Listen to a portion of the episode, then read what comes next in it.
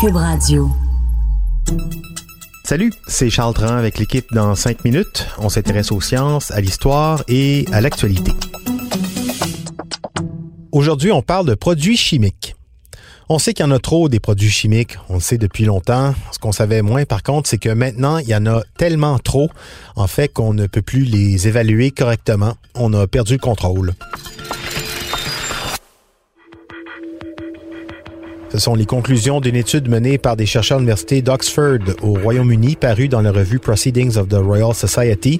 On parle ici de tous les produits chimiques. Les engrais, la pilule contraceptive, les produits ménagers sont composés de produits chimiques nouveaux, si nombreux et variés qu'il est devenu impossible d'évaluer l'impact de chacun d'entre eux sur l'environnement. Eh oui, vous saviez pas, hein? Ben non. Ils sont pas tous testés intensivement, loin de là. Des milliers de produits chimiques aux propriétés très diverses qui envahissent les écosystèmes et dont les effets sont encore largement méconnus. Le principe de précaution, finalement, dans l'industrie pétrochimique, c'est presque une blague. Ce qui inquiète le plus les chercheurs, c'est la vitesse à laquelle de nouveaux produits chimiques sont introduits, utilisés et donc inévitablement rejetés dans les écosystèmes. Ça va trop vite pour qu'on puisse évaluer leur impact. Les perturbateurs endocriniens, aussi contenus dans certaines substances chimiques, préoccupent particulièrement les chercheurs présents dans certains plastiques, dans certains équipements, dans les médicaments aussi, comme les antidépresseurs, les pilules contraceptives. Les perturbateurs endocriniens, donc, sont connus pour dérégler la reproduction des animaux. Déjà, la faune aquatique serait bien touchée. Nous sommes en train de rejeter, disent-ils, des produits chimiques dans les océans qui pourraient potentiellement tuer la plupart des animaux marins sans même le savoir. Donne l'exemple d'un groupe d'orques au large de l'Écosse qui n'a eu aucun petit depuis plus de 25 ans. L'organisme d'une des femelles contenait des taux de BPC, des BPC pourtant interdits dans les années 80, des taux 100 fois supérieurs au seuil toxicologique. En 2017, une autre étude mettait en évidence l'apparition d'attributs féminins chez des poissons mâles. Certains étaient même devenus transgenres et capables de pondre des œufs. Plus près d'ici, dans l'estuaire du Saint-Laurent, les belugas sont affectés avec des taux de BPC 25 fois plus élevés que les belugas vivant dans l'océan Arctique. Chez les humains aussi, les BPC, c'est nocif dès l'état fœtal.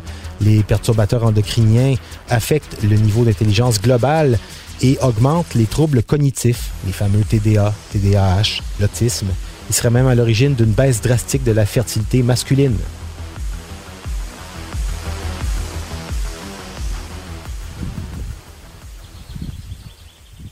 Chaque année, selon l'OMS, 270 000 enfants meurent dans le premier mois de leur vie de maladies liées à des environnements pollués.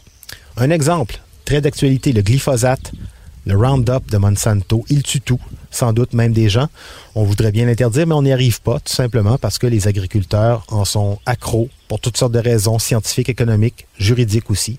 Donc, ça prendra des moyens forts, une main de fer peut-être, pour contraindre le changement, mais c'est possible.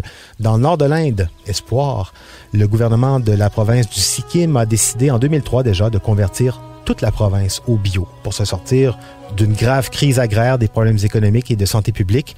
Aucun pesticide, herbicide, engrais chimique n'est toléré dans les champs, sinon c'est trois mois de prison. On rigole pas, mais ça prenait peut-être ça. Ça a pris deux saisons difficiles pour permettre aux terres de se refaire une santé. 15 ans après, donc, le constat est sans équivoque. Production saine, diversifiée, population plus en santé, plus heureuse aussi. Bravo donc les gens du Sikkim. Un Québec 100% bio bientôt? Pourquoi pas?